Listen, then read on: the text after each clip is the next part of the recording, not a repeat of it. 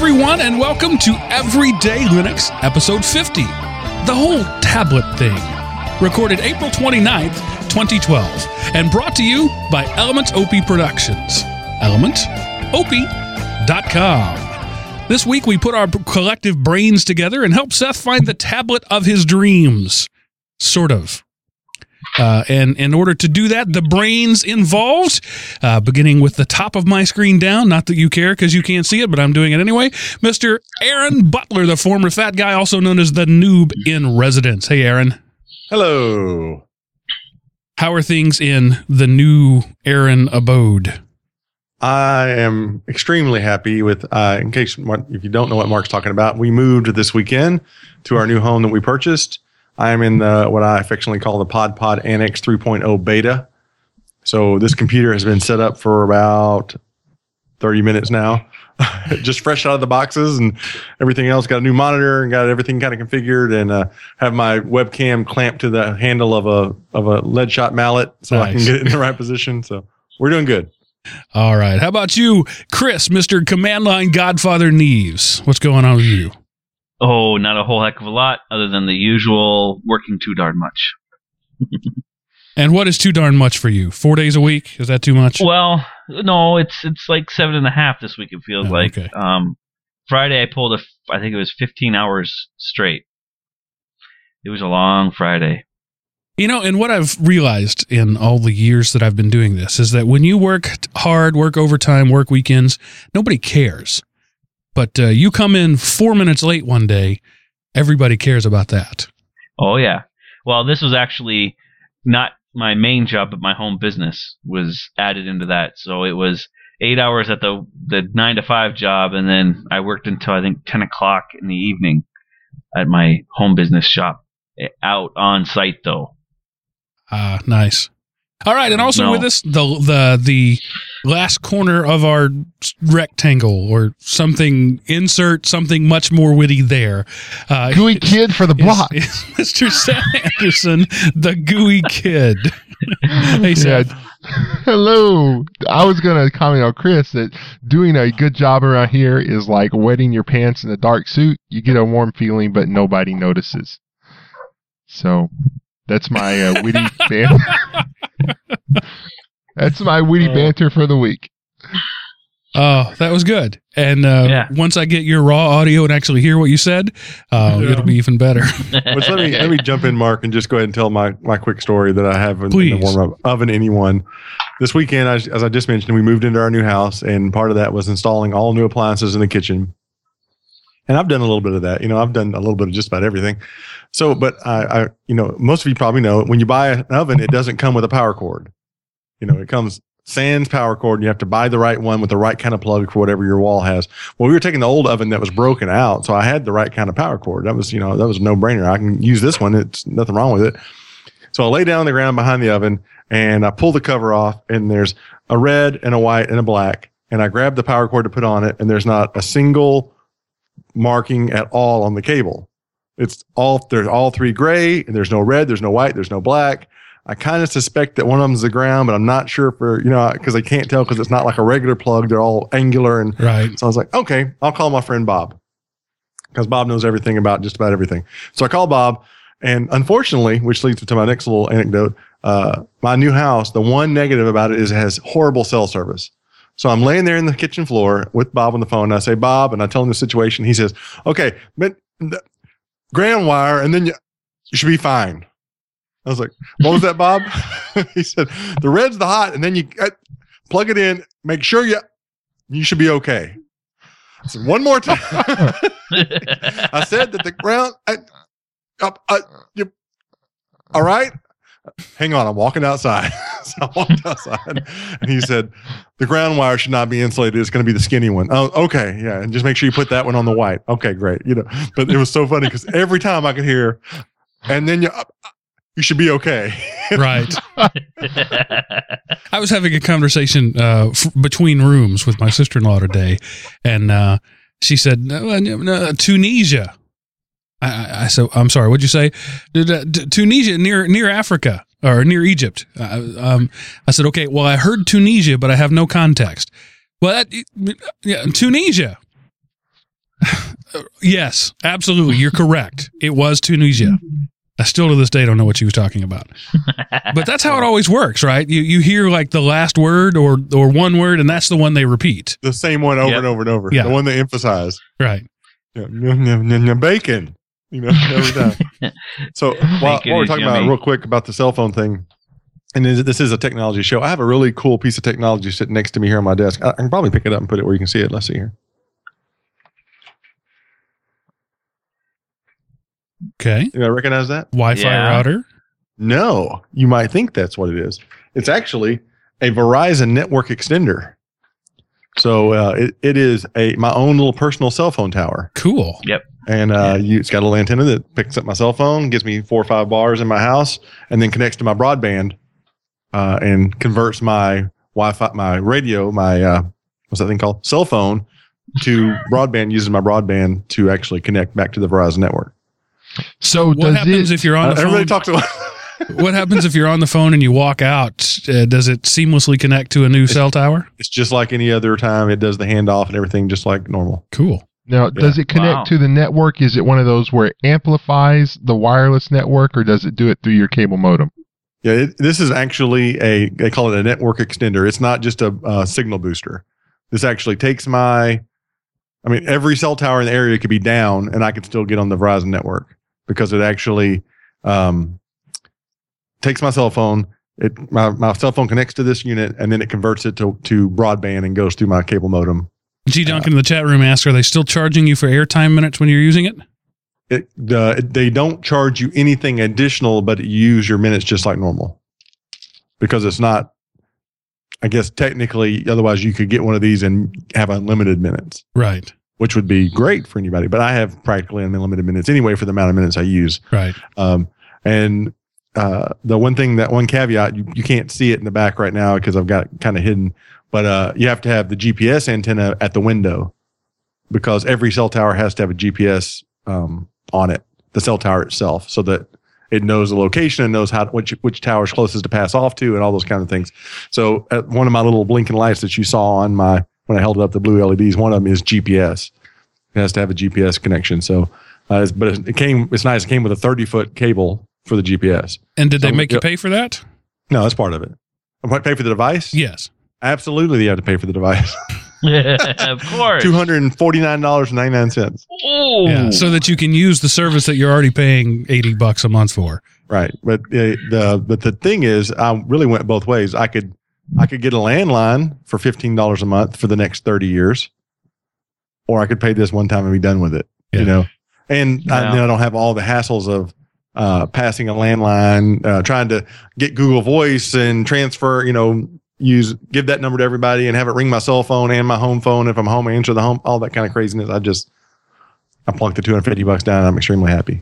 Now, is your cable internet, is that metered or do you have true unlimited?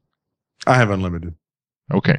Yeah. And it's not going to be enough data to, to make a difference anyway. I yeah. mean, compared to the gigs of data that you use on a regular, like doing the show right now. Right. I was just going to say for the shows you do uh, twice a week. Yeah. yeah. yeah. The only reason I have a home phone is because it's run through my cable internet and it's only like twenty dollars more a month. But otherwise I wouldn't even have a home phone. The only people who use it are salesmen and, yeah. uh, you know, bill collectors calling for people who don't live here.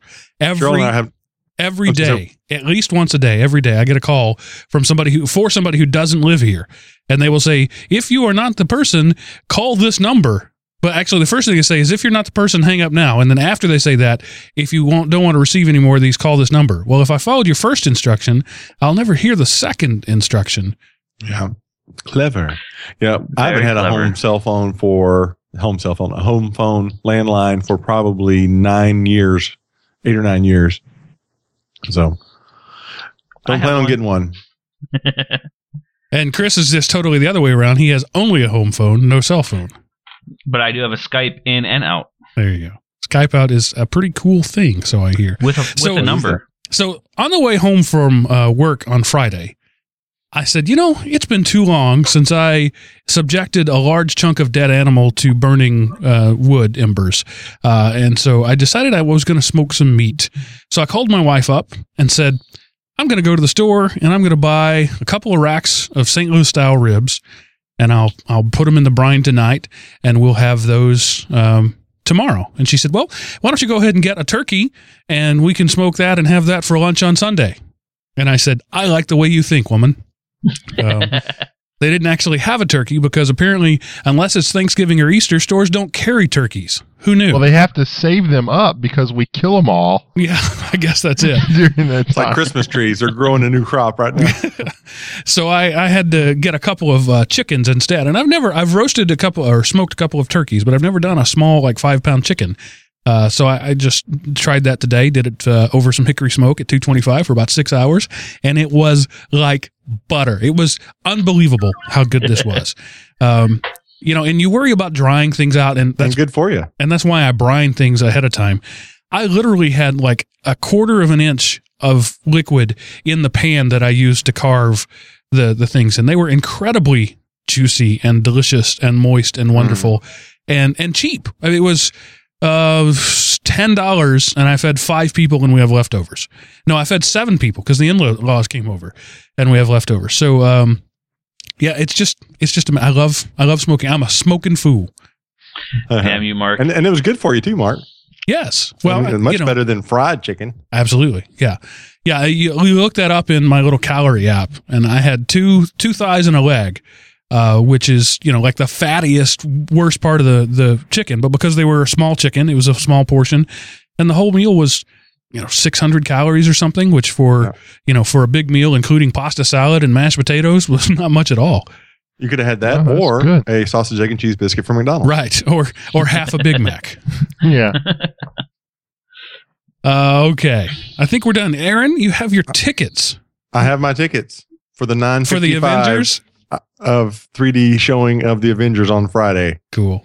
Most people, normal people will be at work, but I've taken that day off so I can go see the movie at one of the, I'm not going to go to the midnight showing because that's where all the crazy people will be. Not you, certainly. Well, I, mostly just because it'll be crowded and I want to have an enjoyable experience and I have to get there four hours earlier to get a good seat. So I'm thinking the nine fifty-five showing is actually the second showing of the day uh, will be sufficiently not too crowded that I can get there, say eight thirty, something like that, or eight forty-five, and and uh, only have an hour to sit around and maybe not be any crowded at all. I don't have any idea. I don't know how many other crazy people there are. Yeah, I, I don't know. I, I saw a preview for that with my uh, with my brother-in-law we, when he was over, and uh, he was like, I, I may have to go see that. And I said, I know a friend who like a month and a half ago took that day off of work and yeah. is already planning on on being there. I have about four standing invitations from other people who want to go see it with me. I guess so I can give them all the, the ins and outs of it. Aaron, I want to go see the Avengers. When are we going to go see it? I said, you tell me when and I'll be there. That's awesome. Up to and including days of work. I saw a great YouTube video of, it was, uh, they took all the cheesy seventies superhero things and mashed yeah. them together to make a new Avengers thing.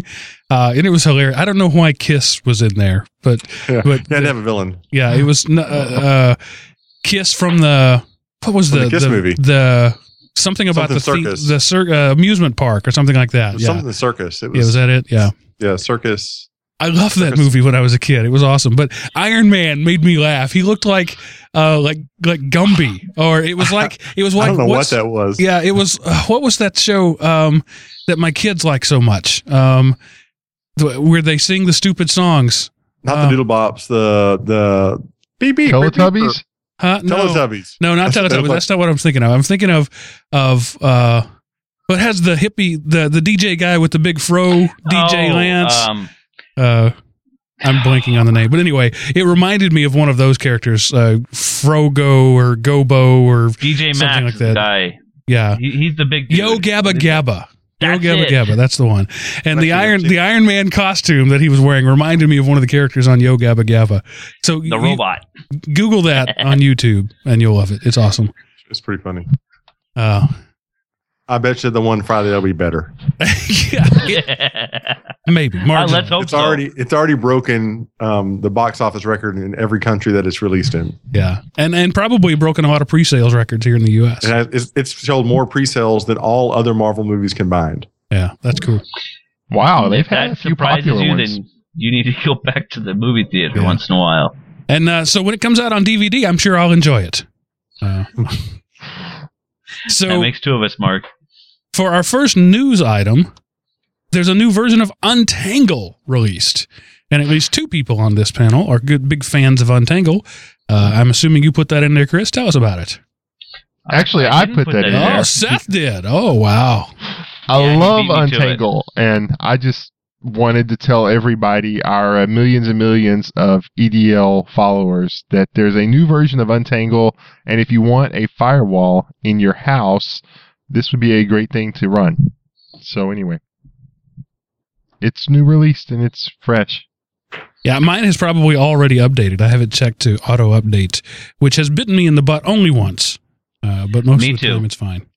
Yeah, the, this most recent, or one of the recent, I don't, I, I don't, since I don't check it, I don't know how often it updates, but one of the updates wiped out all my configs. So I had to go back and rebuild yep. all the, the pass lists and block lists from scratch. And I'm still, still working on that because it, it takes months to do that. See, my, when, when we got bit by it, it was based on the rules because we have, a, we had a whole ton of rules in there for pat, you know, ports allowed and stuff like that. And It totally we got, we got blacklisted for weeks. Oh, it was a mess. Hopefully this time it doesn't uh, blacklist or, or mess mess with rules or anything anymore. All right, and thanks to our our resident news hound, we have lots of good Linux news again this week. Uh, starting with the fact that the Linux Foundation is getting some high profile additions. Uh, yes, in uh, Japan's Com- LinuxCon Japan, the Linux Foundation announced uh, that five companies, five new companies have joined the organization. One of the big ones that people have probably heard of is Kenwood. Uh, and then there's several others in the list with Japanese-sounding names I will not try to pronounce. So, uh, Which, that's interesting. Kenwood is known for audio products, you know, home mm-hmm. stereo stuff. So it's right. interesting that they're interested in the Linux Foundation. Yeah. So, you know, Linux, the Linux Foundation is the beginning of the Borg Collective, maybe. They continue to grow.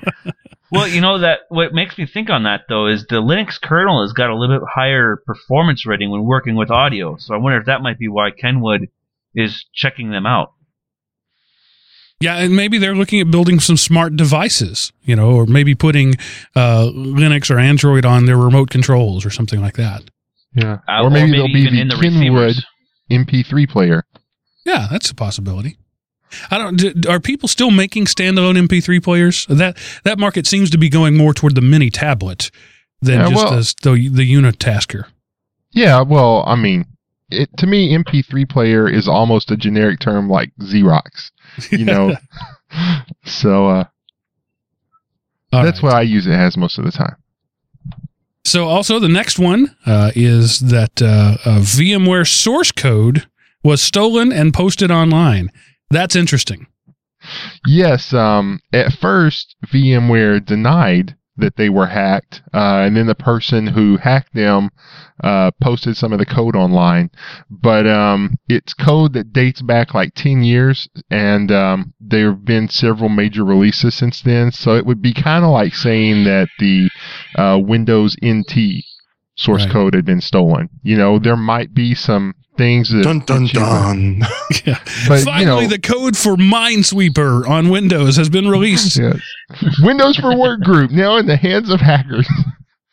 So, uh, but yeah, it's um, it was the E S X source code, and of course they've been to E S X I and then E S X three I or I three or whatever now. So it's a couple of revisions old, and uh, you know, it could just be them downplaying it. You know, they're like, oh crap, right. we've got to redo our source code, or you know, maybe it's not that big of a deal. And the so. the only reason that's of note is not so much that people could steal functionality, because there are other things out there. VirtualBox has almost all their functionality in an open source model, but it's that hackers can get a hold of it and make it a lot easier to exploit things. And, you know, uh, despite what they may say uh, there at, at VMware, that sort of code sticks around for decades. You know, yep. your your base code, the thing that, that things are built on, like, you know, Windows seven still has the, the N T kernel you're talking about, you know. So right. if that stuff does get get out, it could be a, a, a boondoggle in terms of security. Well, and, you no, know, and with all of the... Yes. Or go ahead, Chris. Yes, boondoggle is the professional term. Yes, it's. Uh, I got. I learned that at the uh, the Black Hat conference. Oh, I had a hound dog named Boondoggle once. But you know, in so many uh, of websites and even infrastructures are using cloud-based services, and a lot of clouds are massive V M farms. So um, you know, you might think you're running on this ultra-secure platform, but if what that platform is sitting on top of is a security-riddled, you know, bug-filled hole, then it renders your total security not that good. Yeah, that's one of the points I've often made when people talk about V Ms being more secure. I don't believe that they are, because every V M runs on an operating system of some point. So yeah. you're, you're only as secure as the operating system that, that you're sitting on top of. So I've heard people say that you should do your banking or whatever. If you're a tinfoil hat, you should do that in a V M. And and I don't agree with that. No, um, I don't either. Yeah. Yeah, because you've added another layer to be attacked. You know, so instead of them only having five points to attack you at, they now have six or seven. Huh.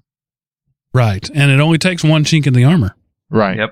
Uh, okay, and somebody's going to have to explain to me the uh, the value, the validity, that the reason we care, that uh, D R M changes pooling for Linux three point five kernel. Well, I put that one in there. What that is is that they're they're trying to get some of the D R M, uh, digital rights management stuff, into the Linux three point five kernel. Now, if that happens, the the question I raise is if you know the there's the D R M section of the kernel that allows people to control what digital rights go into the kernel, that means they can control what comes out of the kernel as well. So something like Netflix that is D R M ridden would possibly be okay to be played on then, because that's part of the reason why Netflix won't play on Linux is because of the D R M. All right, Chris, I, I'm, I'm going to stop you there because I'm reading this article for the first time, and it says that D R M stands for Direct Rendering Manager. So do, are we talking about a different D R M? And did you yourself not read the article? I did read the article, but I might have been reading a different one at the same time.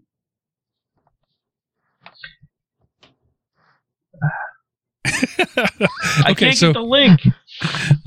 That's all right. So we'll, uh, yeah, I, I think uh, the direct rendering is is uh, more about moving uh, graphical stuff into the kernel um, more than anything else. Okay, not, then I, I must have misread read the wrong article and linked it to the wrong linked to the wrong article, because I read one about it was D R M, not D R I.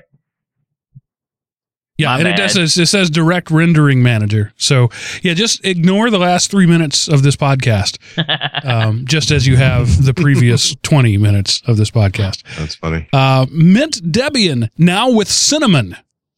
So it's now minty, cinnamon minty stuff, mixing of dessert-like goodness. Something like that. No, I put that in the notes because, you know, it, we are pushing Linux Mint when everybody, when we have people move to it, and cinnamon is such a nice little flavor of uh, dessert topping, so I figured we might as well put it in there. And it's a nice way of, you know, because cinnamon is like the GNOME two base idea, isn't it? Right. It's uh, uh, it's sort of their reinvention of GNOME two, so that you get you get the the GNOME two you're comfortable with without actually running GNOME two. It's GNOME three based, but it looks and feels like GNOME two. So it's like how you can, like with Windows seven, make it look like X P if you were so inclined. Exactly. It's classic mode. Yeah. um, yes, but you can't on- say classic mode because that's not geeky enough. We have to call it Cinnamon. Uh, so now, but the other question I raised, though, is I know Cinnamon is supposed to be this great idea, and I've heard a lot of great things about it. I have yet not, I personally have not run Cinnamon, but I have tried Mate. Now, how does this going to play against Mate, or is this the next rendition of Mate? Well, well I think you'll that, go to uh, checkmate that, and lose your king. Uh, sorry. I think that this is um, uh, Mint's own team has been working on Cinnamon, uh, and the Ubuntu team, maybe maybe it was the GNOME team. Somebody else was working on Mate, so there's like two uh, two um, answers to the same problem. That's my understanding of it. Take it okay. as you will. But anyway, uh, the Mint team has really, you know, they started out just being a rebranding of Ubuntu. We're going to take Ubuntu and make it pretty, but they're really breaking out to doing a lot more stuff, and it's becoming, uh, you know, they're, they're growing up. they're becoming their own distro in their own right, other than just a prettified, I just made that word up, uh, version of Ubuntu. Right. And I, I mean, we're, and we're still standing behind Mint as the our favorite distro, right? I, I like Mint. That's my personal favorite. Yes. Okay. Yes, prettyficated from the chat room. That is our. That's an E D L original. You heard it here first. And, no, actually, uh, I said prettified. Don't prettified. Don't, don't misquote me. Well, I was trying to expand our growing linguistics here by adding to it. Um, and Kevin in the chat room says that uh, from the uh, uh, Linux Foundation's website, Linux does play a pivotal role from car electronics to mobile devices to entertainment services, and our follow-up comment to our J V C Kenwood Corporation. So thank you, you Kevin, whatever, in the chat room. And uh, th- this was some news that was in the show from last week, so it's not really new news, but uh, GIMP two point eight R C one, that's a nice catchy name, uh, oh, now yeah. has G P U acceleration. I don't know how I feel about that. Um, but yeah, it's taking uh, some of the, the heavy graphic load and moving it off to the G P U instead of uh, just doing everything in the C P U. So it's uh, it's it's not stable. How would your feelings be ambivalent? Well, I, but it's, I think that, uh, yeah, uh, undefined, uh, baby. No, the, well, the, it's moving I, from I think a multi-purpose. There's kind of no reason for it. Yeah. Yeah, because it's, I can see that's fine for Flash, right? Because all it does is video. So you want to, you want to take advantage of the G P U for that. But, but GIMP does so much, and so much of what it does isn't uh graphic rendering, but just bit management, you know, and and you're you're uh, running filters and you're crunching things. I'm just not really sure that the benefit is worth the inherent instability of moving things back and forth between subsystems. Have you have you uh ever had any problems editing large files, like panning across a large file? I know I've run into that problem using PinkShot Pro, which is the the cheap version of Photoshop. You know, it's the eighty dollars version of Photoshop that you can buy for Windows that I've had for years. And if you get a really big file, multi-meg file, and then you just try to like move across it, it'll just like that. Yeah, I've I've not really had that issue in GIMP. Uh, generally, it's pretty responsive. But uh, what Roteo is is saying in the chat room is right, that when you're applying brushes and and, and doing things like that, when you're running a filter, it, it can be slow. And so and, and G P Us tend to be the fastest thing on your system, so it's natural to want to tap into that. But the reason that G P Us are so fast is because they're a stripped-down instruction set. They're designed to do just a few things and do them really, really quickly. So when people start shoehorning other code into G P Us, it always makes me a little nervous. Yeah, it it does make me nervous too. But if it does, if they can pull it off where they can harness the power of the G P U inside of GIMP, that gives GIMP harness a leg up. Harness the power of the G P U. Sorry, it just sounded like a bad but, sci-fi movie.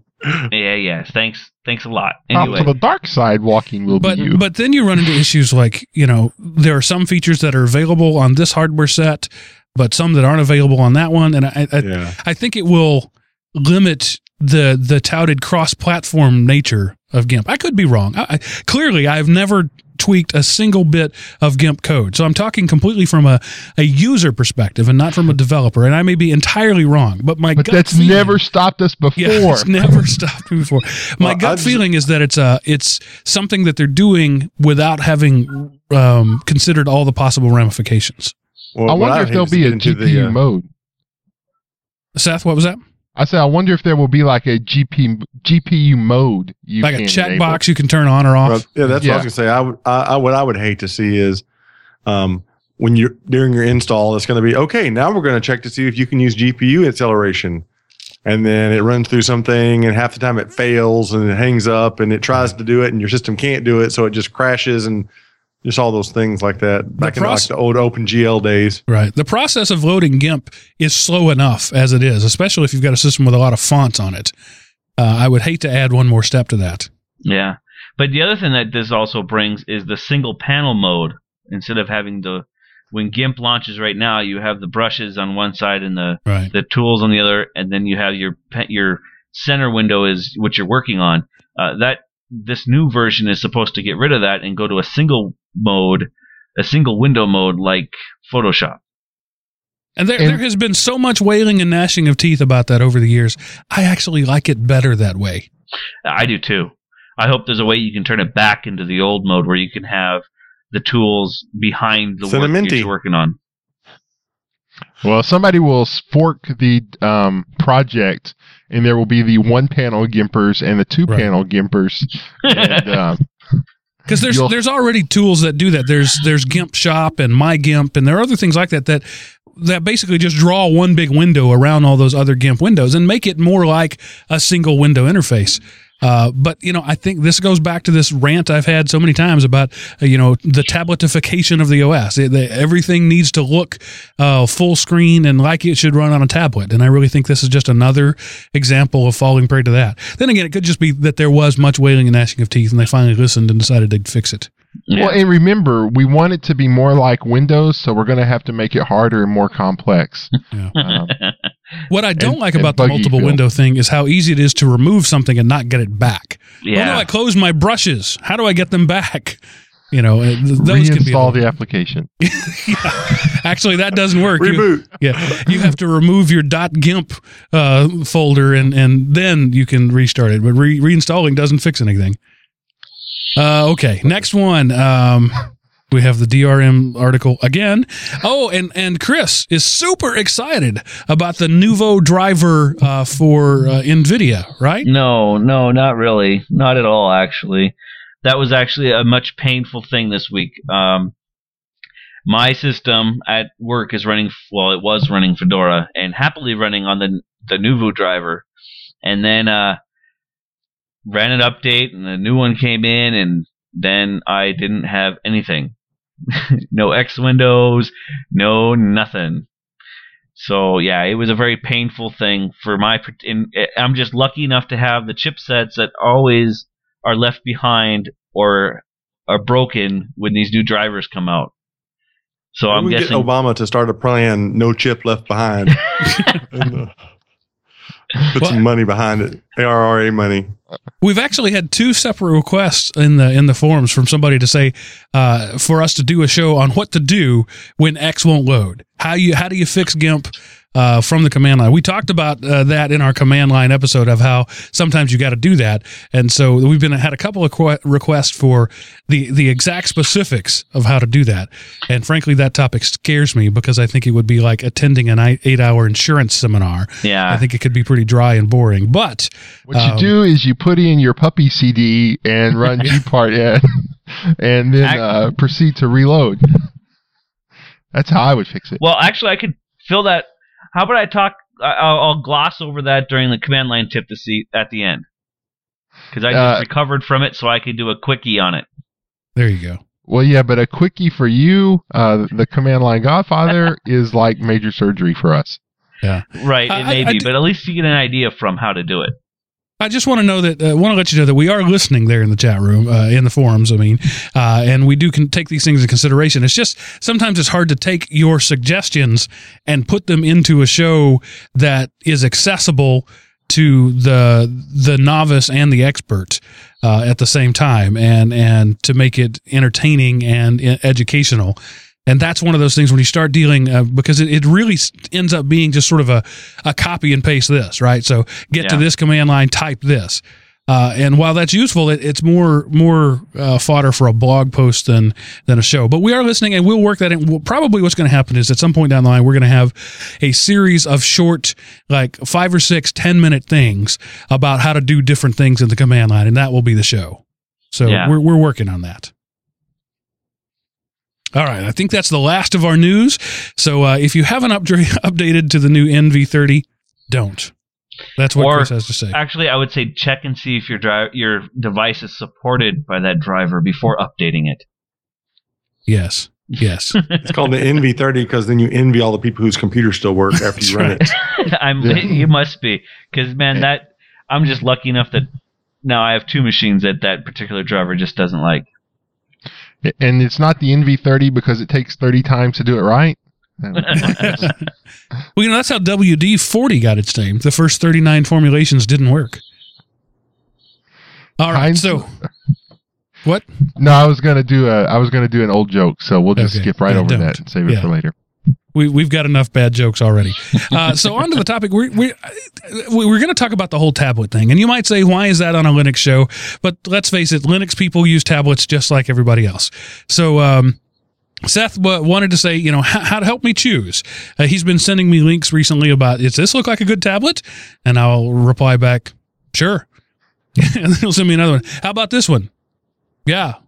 Yeah. So it's kind of, uh, so I thought we'd talk uh, just tonight about how to pick a tablet. If you've decided you want a tablet, uh, Shuttleworth thinks you need to have a tablet. Uh, Balmer thinks you need to have a tablet. Uh, uh, Jobs thought you needed to have a tablet. So let's just say you finally decided you have to have a tablet.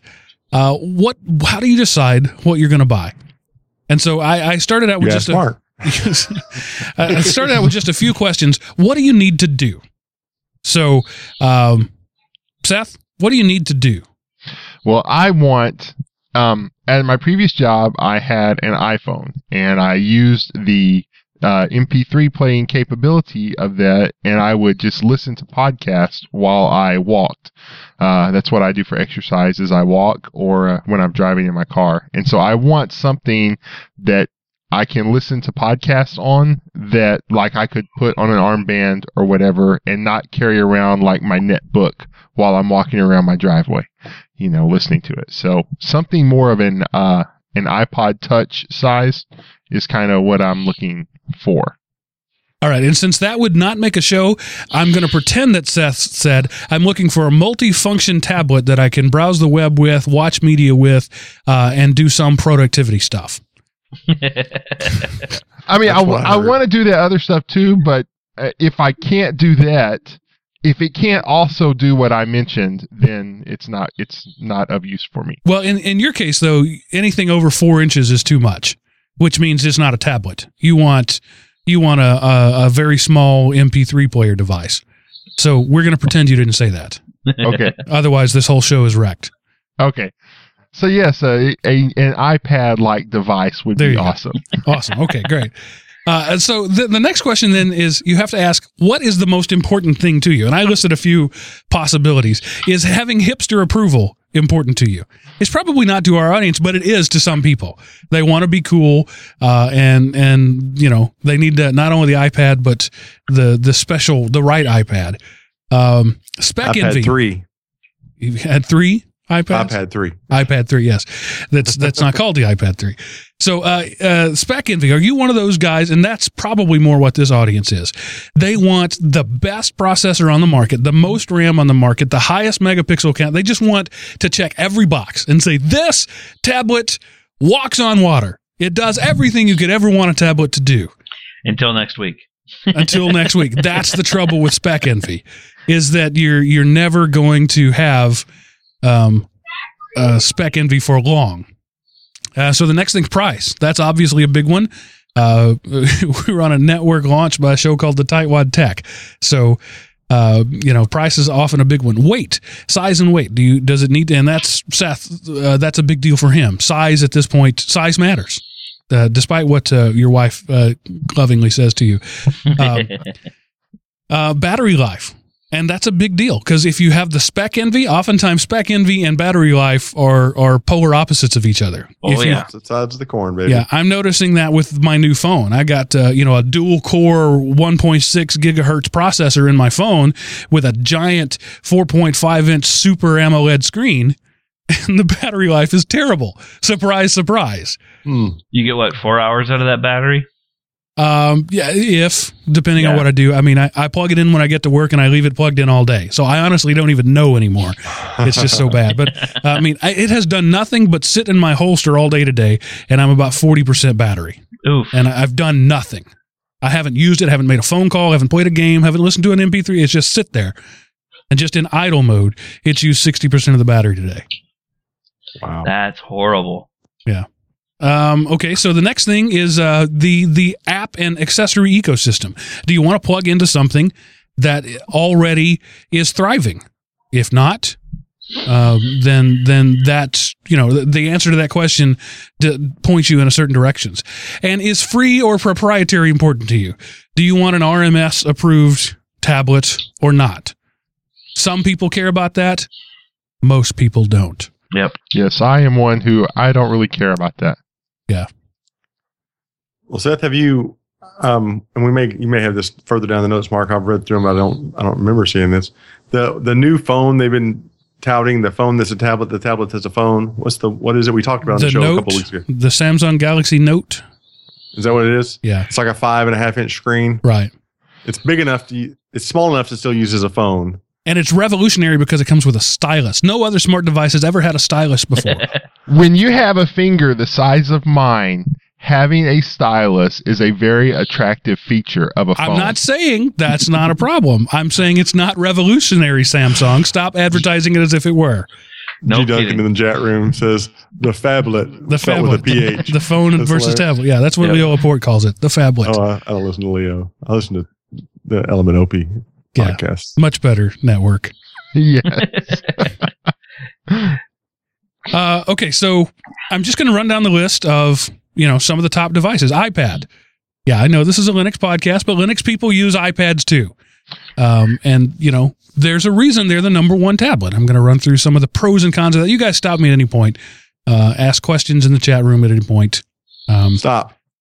They're the number one tablet because they have the best marketing. Go. Yeah, I'm not arguing with that. I just said there's a reason they have the, they're the best uh, tablet. Uh, I have an iPad. I have the original iPad. So my experience is two generations out. But, uh, you know, that's what we'll talk about. Uh, pros and cons. Pros, it's got a huge app ecosystem. They they did it before uh, apps before apps were cool or something like that. Actually, they made apps cool. Uh, Palm had apps. BlackBerry had apps, but nobody seemed to care. It wasn't until the no iPhone. No one ever had a store. That's right. We invented we invented programming here at Apple. It is selling stuff. Uh, so, but anyway, it has a huge ecosystem. You can find accessories. You know, you can find a dock. You can find anything you want. You go to any store. You go to Walmart. You go to, to Kroger. You know, you go to the grocery store. They're going to have uh, accessories for your iPad. Uh, so that's a pro. Yeah. Um, And there's one current model at a time. There's there's no differentiation between devices. Right now, you can still buy the iPad two and the iPad three, but they're considering the current model is the iPad three. sixteen months from now or so, there'll be another current model, and everybody, all the hipsters will have to go out and get that one. But that's a pro in that you know what you have is the latest model. And that's a pro because you know that what you get is going to work on it, and you don't have to check and see which version you're getting for. Exactly. Yeah. Um, You know, there is something to be said for that model, and it does fit a lot of things. And especially, you know, talking about the apps, that's that is one of the the negatives still with the Android uh, platform is. We'll get there in a minute, Aaron. I'm sorry. You're jumping the gun. Yeah, I didn't want to jump Stop the gun. It. I yeah. did. That gun I'm didn't do, do anything to you. Um, and the the next pro is build quality. They're very well constructed devices. Um, and it's a consistent experience. You're from iPad to iPad to iPad. It's very consistent because of that build quality. Yep. So those are my pros. My cons, they're spendy, but not as spendy as you might think. When you compare other comparable tablets with comparable specs, they they run about the same price, but they are pricey because yep. it's high quality, because it's a, a inexpensive uh, product. Um, it's very, very tightly controlled. If you want to do anything other than what Apple wants you to do, you're out Forget of luck. It. Yeah, forget all about it because you're not going to get to it. Which, as we'll see as we go down the list, is true of a number of other tablets, but it's sort of doubly true with with with uh, uh, Apple. They, you know, you can jailbreak your devices, but then the next update unjailbreaks them pretty pretty readily. Um, and then the biggest con for me, and and I'm I'm I'm talking as a consumer, as a user of the device, and I don't want to hear from you zealots out there, uh, is there's no Flash on it. And you people who say Flash is dead, shut up. Flash is not dead. Flash may be dying, but still seventy plus percent of the websites in the world run Flash. Yep. Not quite dead yet. H T M L five will be there, but it's not there yet. Stop pretending that it is. And yeah, it's like saying the desktop is dead, and there's still more desktops sold than laptops. Right. Or yeah, so. and, and the, the, the Apple evangelist will tell you that. That's I hear, I've heard that so many times, that exact phrase, Flash is dead. Yes, I understand Steve Jobs said that at a keynote once. That doesn't make it true. Flash is very much alive. And they'll say, well, Adobe has stopped produ- producing Flash on the mobile. Uh, no, they've said they're not going to make any new versions of it. But the product is still out there, and people are still using it. It will be for a couple, three, four years probably. So that's a big, in my everyday use of the iPad, that is the biggest downside. my kids want to go to some uh, uh, educational thing that they use at school uh, to do their spelling test or whatever, uh, they can't do it on the iPad because it runs Flash. You can't do it. It's, right. it's in my opinion, the biggest con. Um, and by yeah. con, you mean were they suckered people into buying them? Yes, or? That's what I mean. Yes, it's uh, okay. And so moving on to uh, Android, which a lot of people just say is a clone of I, I, the iOS. I disagree, but let's let's not go there. Um, they range from really, really cheap direct from China stuff to really high end stuff like the Transformer Prime, which would be my selection. If somebody said, "What Android tablet should I buy?" Android Prime is where I'd put them.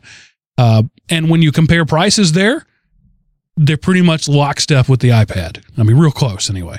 Yeah, not close. Um, they're, they're not far enough apart to, to say that's a selling point. Right. And that's because it costs a bunch to make a good tablet. Now, you can buy, you know, your Kmart tablet for a hundred bucks, but you're getting a one hundred dollars Kmart tablet. Let's let's not be dishonest and say it's just as good. Just because it's running Android doesn't mean it's equivalent to an iPad. No kidding. And, you know, for some people, it might do all they want it to do, and for them, it's a good investment. But you can't, it's like when I bought my netbook, I wanted to do, to do so much more than it did. And after I accepted the limitations of it, I really liked it. But when I first bought it, I was disappointed because it wasn't a laptop. Well, I didn't buy a laptop. I bought a netbook. So, um, you learned just, a life lesson, Seth. Set your expectations lower. You'll never be disappointed. That's right. um, okay. So the pros of that, uh, they can be cheaper. Uh, it's more open from the start. Yep. Android is, is designed to be open, and while there are some limitations of it that are built in, it's it's, it's way more open uh, than the than the iOS. Uh, and you know, one of the things there that makes that is side loading. You can put an app on there from anywhere; it doesn't have to come from uh, the Android store. There's a bunch of different Android stores, and you can load those, and you can just you know go to Bob's websites and stuff and download his A P K and load it. That I'm not necessarily saying that's a good thing. I'm just saying you can. Yep. Uh, and I consider that openness to be a Flash. Um, you can go to element O P dot com and, and download the, uh, the Element O P app. That's right. Absolutely. Um, it runs Flash. You can go to element O P dot com and interact with the entire website. You can play our stuff because it runs Flash. That's a big deal to me. Yeah, you don't have to develop a desktop version and a mobile version. You can just have one version. Right. Yep. Whereas, you know, every every show I put online has a little play button that's driven by Flash. I didn't write that. It's a module I picked up from somewhere else. I don't want to have to go write an H T M L five version of that. Um, and if I did, it would have some limitations, like remembering where you were when you left off. H T M L five players, as I understand, don't do that. The Flash player does. You can come back, you know, two or three days later. Well, actually, as long as you haven't closed the page, which most, which I don't. I leave my browser open all the time and pick up where you left off. So Flash is a big deal to me. Um, it does have a mobile browser in it, uh, in, in an Android tablet, but it can impersonate a desktop browser. Uh, as far as I know, Safari on the iPad doesn't have a desktop option. Somebody can can uh, correct me on, on that, but my version one doesn't have that option. Does the um, desktop impersonation, does that work like on like Google Docs very well? Uh, it, no. no, it will show you the page. You just can't interact with it. Okay. Uh, yeah. So it, it's going to, that's why I kind of, kind of put in there works for the most part. Some things it works, some things it doesn't work, but at least it gives you the option. Yeah. It does, it does pretty well a lot of time. There's been some specific times that I've been on a mobile version of a, a page on my Android phone and just scrolled down to the very bottom and clicked desktop and got some additional functionality that I needed. Right. Um, okay, and the cons of it. Highly fragmented market. Oh, yeah. You never know what you're going to get between device to device. So you can you can go grab twenty different tablets, and they're all going to have different processors and different uh, screen resolutions and different this and different that. But even within the Android, there are still, what, five active versions of Android out there. Different revisions, and and you never know what you're going to get. You never know if the tablet you have can run the next one coming out. Uh, so the, that fragmentation is a is a definitely a negative. So Android is like a box of chocolate. Yeah. Android is like Windows. You yeah, know, you can still go run Windows three point one for workgroups if you wanted to. You know, it's still out there. Um, but, you know, th- that's not necessarily a good thing. Uh, okay, so the next thing is uh, some of them are just crap. Oh, yeah. You know, they, they, they'll sell you a slow processor with no RAM and a and a crappy resistive touchscreen. That's what the, the India tablet for, what's it, uh, less than one hundred bucks or fifty dollars or thirty dollars, I think it was, that they're, they're putting out there. It's a crap product in terms of specs. Now, it may totally meet the needs of the Indian school child. I'm not saying it doesn't, but I'm saying compared to the uh, the Transformer Prime from Asus, it's like comparing, you know, a Lexus and a Tonka. They're just not even in the same league. Right. But they would Can have you go over, like, the different touchscreens? Because I, I never can keep them straight. I read it, and then two days later, I'm like, crap, which which touchscreen is this? Because Well, you know, the, okay, the two basic categories are resistive and capacitive. Capacitive is a glass surface. It has to be glass. Um, that you change the capacitance of the screen by touching it with something uh, capacitive, like a finger or a specially designed stylus. Uh, it won't work with just a regular plastic stylus because that's not capacitive. Uh, a resistive touchscreen is where you press on it and make stuff happen. A capacitive touchscreen requires almost no pressure, just presence. Uh, a resistive touchscreen requires that you press on something, like the old Palms, where you had the stylus and you had to tap on something. And after a while, there'd be a little indentation on the buttons you used often. Uh, that's a resistive touchscreen. Now, they've come a long way. There are better resistive t- touchscreens that, that can be pretty good, but you're not going to get that really uh, fluid experience that a capacitive touchscreen gets you. But they're also heavier because they have to be made out of glass. Yep. Did that answer your question, Seth? Yes. And, uh, you know, I, like I say, for people who just say, oh, it's touchscreen, and then why isn't my touchscreen working? This is something to keep in mind when you're looking for one. Is right. If you can't keep them straight, at least remember that there's more than one, and, you know, just make a note to yourself. So, yeah. Capacitive is definitely the way to go, in my opinion. Uh, resistive can't do multi-touch. There's only one point at a time. Uh, capa- uh, capacitive can do as many t- point, touch points as they put in the software. I yep. think the iPad's up to ten, and I think Android can handle twelve. So, like, you can use all ten of your fingers, your nose, and your tongue. Uh, oh. I'm not sure. You know. uh, that would be one of those devices you keep to yourself if you're going to lick it. Yeah. Well, there are other places I could have gone with that. That would have been uh, even less. Uh, I appreciate uh, you uh, saving that for periodic Your table. Restraint is admirable, sir. So, uh, so yeah, if it says multi-touch, it's capacitive. Look for that. If it doesn't say multi-touch and it's a hundred bucks, it's going to be resistive. It has the capacity for you to touch with more than one finger. It doesn't resist that, Seth. There you go. Okay. Awesome. I, yeah, I might actually remember that. Um, and then the, the next con is, as we mentioned before, inconsistent versioning between the different uh, hardware sets. And and so you might you say, I've got a Honeycomb tablet. It's Honeycomb is the version of, of Windows uh, or version Android. of Android it's running. But you may have a Snapdragon processor or a Qualcomm processor or, or uh, I can't think of any others off the top of my head, but there are a bunch of them out there. Uh, and so you go to the Android market and you you pick a, an app, and I've got several devices registered because I've got a couple of tablets and that I've used for school, and and uh, you know one that I own personally, and I've had several phones over the years, so they're all registered. And I'll pick an app, and it'll say this is this app is compatible with these devices on yep. your your thing, and so you can either transfer it to there or you can't. That's a that's a negative. You have to wonder uh, if uh, your your app is going to work with your device, and that's a negative. Yeah, and that's, I mean, that's like the, the Windows market always has been with, uh, in some ways, you know, if you want to go buy Medal, uh, you know, Medal of Honor or Call of Duty for fourteen thousand dollars, well, is it going to work with my video card? Do I have enough processor? Do I have enough RAM? And I think that's, yeah. Yeah. And then the one of the things that I listed as something to consider, I also consider a con, and that's feature bloat. When people combine every available new feature into a device, it's going to be hot, it's going to have no battery life, it's going to be heavy, and it's going to be expensive.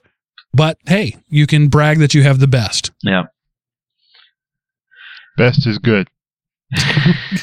Unless you want Makes long battery life and no nothing bursting best. into flames in your hand. Yeah. Okay, so moving right along, and I'm not putting this in the the Android category, though some could argue that it should be, the Kindle Fire. And I sort of consider this a device all its own. Yeah, I would it too. Does run Android, sort of. Uh, it's a it's a crippled version of Android, uh, but it can be ROMmed. Um, and so these are uh, the pros and cons that I've come up with. And Chris actually has the device. I've never actually uh, used one. Uh, so uh, I, I'm, you know, making this out of things that I've read. Uh, the pros are it's cheap. Uh, what is it, two hundred bucks? Yep, two hundred dollars. Yeah, that's cheap. Um, it's a good user experience. A- uh, Amazon knows how to d- design interface. It's a it's a slick, it's a smooth interface.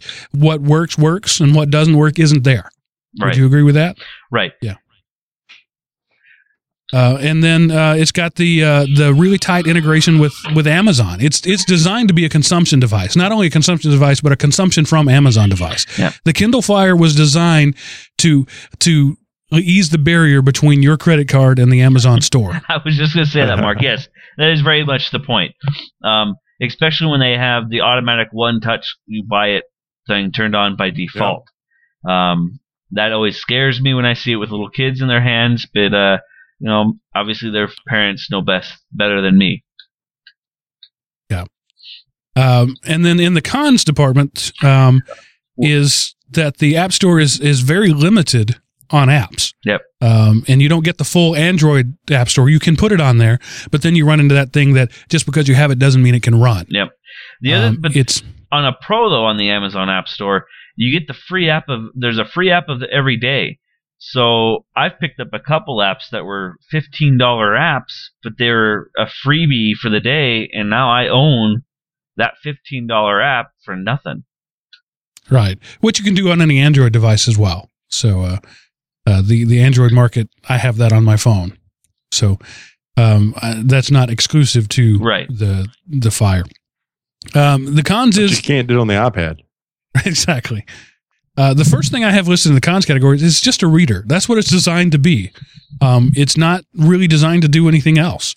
Uh, so to expect it to do anything else is is pushing beyond its specs. You know, it's it's making a, a pickup truck into a lowrider. That's not what it was designed to do. Right. Um, another, uh, but besides that, you know, it is built to be a consumption-only device. So it not only does it just be a reader, you can't store much on it. The the space is very limited on how much you can store on it. Yeah, it's not a good device for people who live out in the country like me. It's good in one sense because you don't have to go to the store. You can bring the store to you, but it's bad because you're not allowed to bring anything home. You can only use it when you're at the store.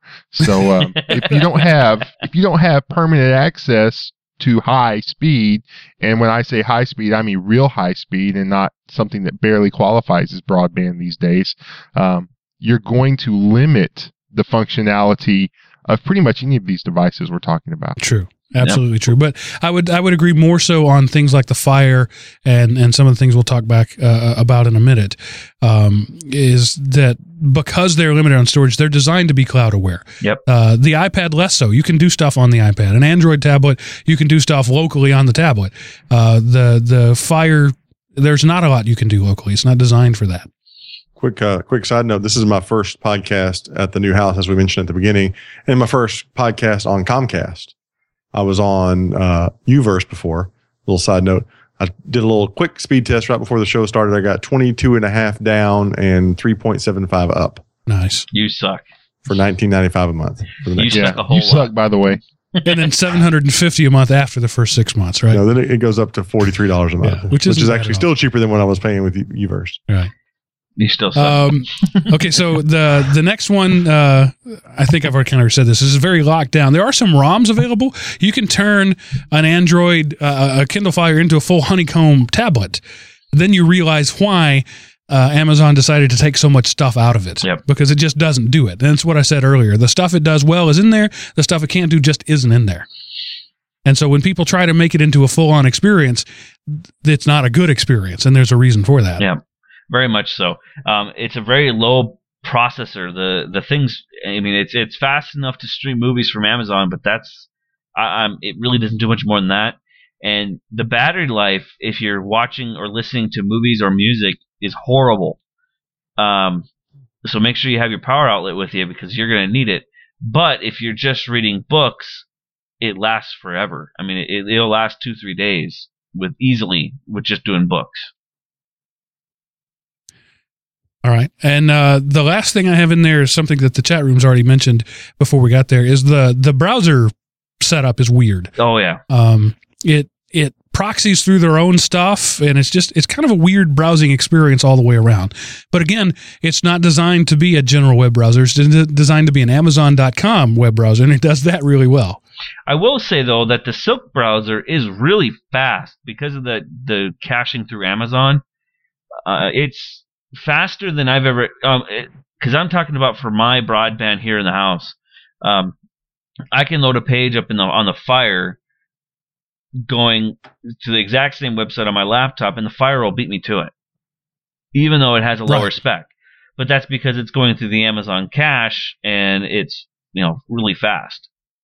Yeah, what's happening is Amazon is browsing that web page for you and sending a JPEG of it down to you. It's pretty much how that works. Yep. Which is cool, but weird at the same time. Which is nice for if you're just trying to pull up something quick on the when you're sitting on the couch and you don't want to go to your laptop. And then the next th- device I have in the list is the the the Barnes and Noble Nook Color, and I'm calling that a smart reader. It's a reader, but it can do a little more. It can run apps. Um, And again, there are some ROMs out there that will run. It runs. It does run a stripped down version of Android, and it can run full on Android, but it's it's weak. It's barely will will do it. It will do it, but it just barely does it. Yeah, I actually have a, a one of my really good friends has a Nook Color, and he loves it, and it's ROMmed. His is his is uh, ROMmed, and he said since he's gotten it and ROMmed it, he, he pretty much does not touch his laptop at home. You know he. He's mostly using it for browsing the web, sending a, an email here or there. But as far as that, just sitting, you know, with your, I know I do this. I'm, I'm probably the only person in the entire world who's ever done this. Sitting at your, in your recliner with your laptop while you're watching T V or a movie with your wife and you're just kind of surfing the web a little bit, you know. That's a good stories. idea. I may have to try that sometime. Yeah. I never thought of that. Wow. You and, could like uh, go onto the Internet Movie Database and see what else the actor has been on before. Cool concept. That's a great idea, Seth. I'll do that. Yeah. And so he, he, pretty much uses this exclusively for that kind of casual consumption, sitting on the couch type thing. So apparently it, the performance is good enough for that. And he's pretty, uh, he's a stickler for, you know, he's had an underpowered Android phone before and I heard about it. Uh, I think as long as you set your expectations properly, when you buy a, a, a Nook or a, a Fire and start changing it, you're forcing it yeah. to do things it was never made to do. As long, long as you accept that. Right. Yeah. Now, if you want to see something fancy, I could go grab my wife's Nook. The no original Color Nook. Afterward yeah. and bring the browser up on that. And show the it to e-ink you. browser. It's awesome. You know, I, I feel like I'm back. I had a Nook, programming my actually. T R S eighty Model one. You know, yeah. The pixels flying across the screen. What were you going to say, Seth? I was going to say, I actually had a Nook, not the Color, but just the Nook. And you know, I did not find the experience enjoyable of even just trying to, to read on it. I prefer paper um, as opposed to that. But, you know, I mean, I checked out the browser, and it was okay for what it did. But, you know, yeah. it wasn't its strong point, and the games were awful.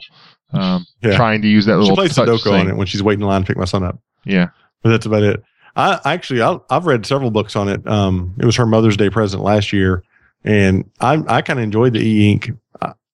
It's, and then this is a whole side discussion, but the e-ink technology to me is, is really cool. And like, uh, I don't know if it's Retio, R E T I O. The guy in the chat room said, um, it'll last for a long, you need to like charge it once a month because right. of the way that, that technology is. Because really, the, really the, cool. the only time you use battery is when you're turning a page. Yep. Exactly. And the, the way the, the newest, the Nook that we have has, it has the e-ink panel at the top that actually has a little color, you know, regular capacitive screen at the bottom. Yeah, that's, can, or maybe, and that's it may the way be mine was. Maybe capacitive. And uh, you can, you know, scroll across, you can tap things, and you actually have to do all your input there, which is really funky, with an, and it has up and down arrows on the side, because you can't actually touch the screen, even though you want to so bad. It shows you your library, like, I, I just want to touch that. No, you down arrow, and then you click the button at the bottom. There are some. There's some work being done. There are some work. There is some work being done. There be on, some work on uh, on capacitive e-ink screens, uh, which I think will be interesting. Uh, and there's some of the new color e-ink will have a pretty high resolution. I mean, they're they're looking at like uh, sixteen thousand colors, which you know is pretty good. It's not the yeah. millions and millions and millions of colors. It's not the a Retina display, but you know it's it's getting there. It's uh, uh though in case you don't know, an, an e-ink um. interface, the way it works is like an Etch-a-Sketch. Exactly. I mean, literally, just like an Etch-a-Sketch. There's there's little styrofoam balls in there. I don't know if they're styrofoam, but there's little balls in there that are black on one side and white on the other. And you send a, a current through it and flip them, either black or white. And they stay there forever. That's all that needs to be done. Uh, yeah, it's Othello. Uh, and so then you turn the page and it sends another current through there and flips them black or white. And that's all the energy that's ever used. Yeah, the um, cool thing was when I we got it out of the package, I actually got it out of the package and had a couple of books loaded on it and stuff for her. So I, I pulled it out of the package and it had this beautiful display of the Taj Mahal on the front of it. And I thought it was a peel-off cover. Yeah. And I booted it up and it went away. And I was like, that had sat in the box like that for right. no telling how long. But the important so, thing to remember is don't pick it up and shake it. Yeah, exactly.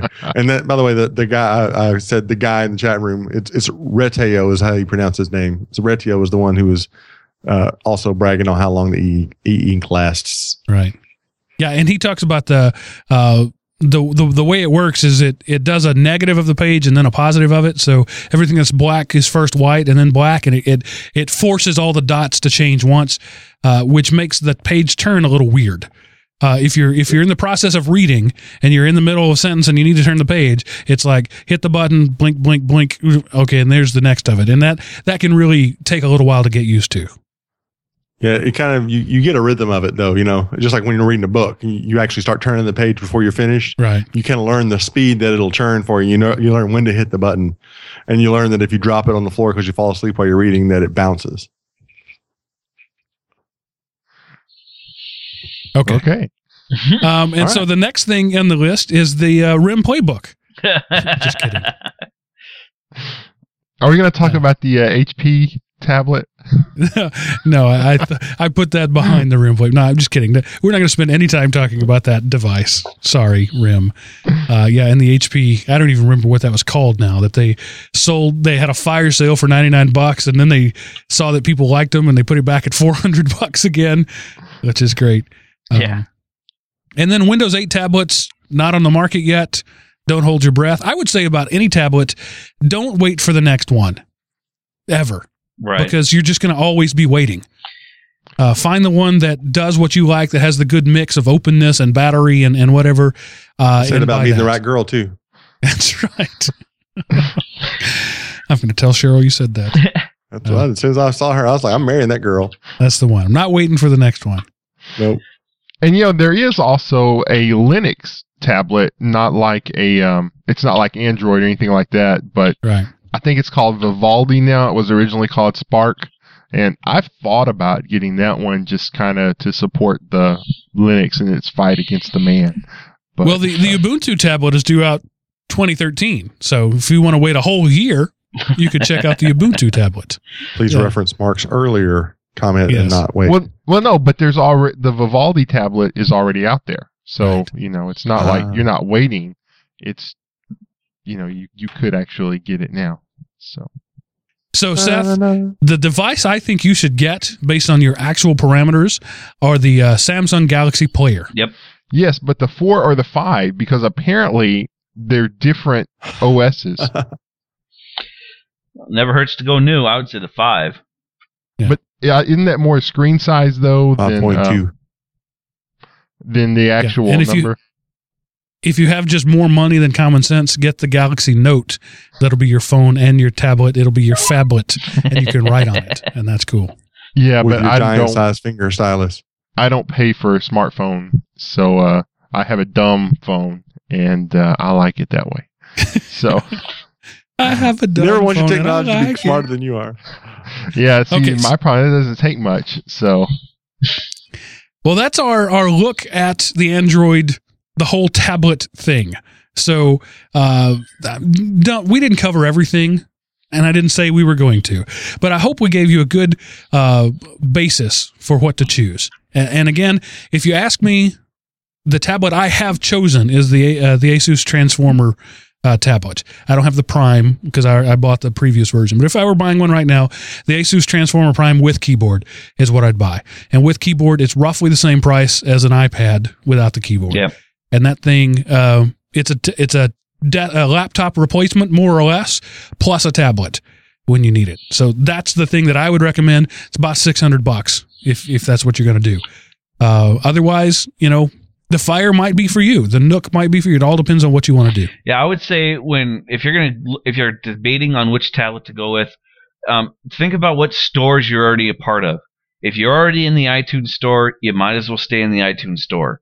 If you're already an Amazon player, you might as well stay in the Amazon and go with the Fire.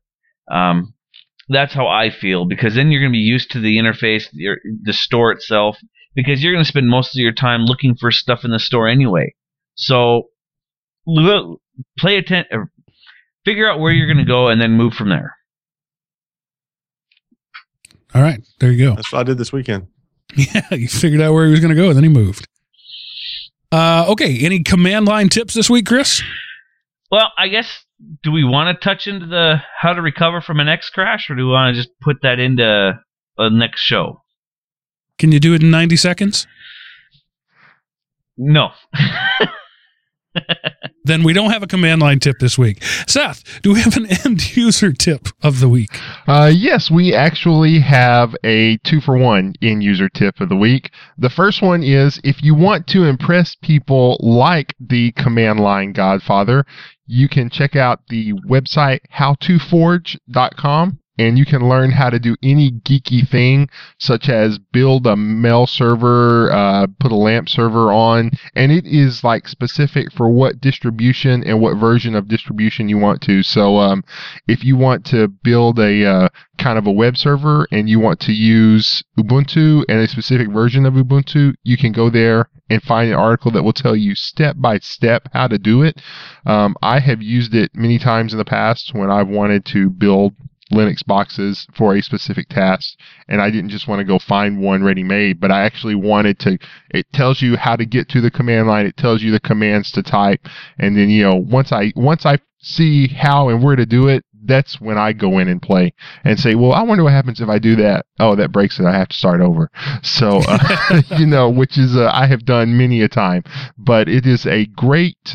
It's a great way to uh, learn how to do a technical thing, and it is written to, a lot of them are written to non-technical people. So, yes. Cool.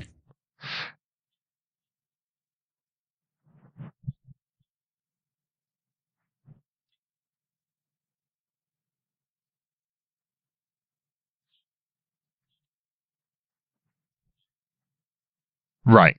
Yeah, it, it, this is a it's a well-respected site, so you know it, it's not like um, it's not like uh, Billy Bob's Garage of Linux tweaks. It's a uh, it's a respected site used by professionals in the industry. Um, the other one I have is um, you know we were talking a little bit about tablets, and if you wanted to give something to your child and not have them rack up seventy-five dollars worth of in-store purchases, um, you can go with the Arcos Child Pad. Um, it is designed for kids. It has a an app type store and platforms, and it's designed for kids. So kid-friendly games and education devices. It's a seven-inch tablet, and um, you know it's cool that you can give your kids your iPad and they can play with it, and then till you get your bill and see that they bought, you know, tons of stuff in the iTunes store. This way, yes. yeah. I what made me think about this, Mark, was I I saw the post you had made where uh, one of your daughters had done that. So um, anyway, this is just a way. It's it's designed, you know, it's designed for kids, so it doesn't. It looks kind of like a toy, um, but you know, and it has like it's all child appropriate stuff. So the Arcos Child Pad. You, all right, two for one. Cool. All right, guys, any final thoughts before we wrap up this show? All right. No. So I will simply say, on behalf of my good friends, the Command Line Godfather, the G U I Kid, the noob in residence, I had to remember what it was, This is Mark Bacon Cockrell, as I've been called in the chat, in the in the forums, uh, signing off and saying that ends this episode of Everyday Linux. And if you're an Uber geek, fifty is L in Roman numerals. Thank you. You're welcome.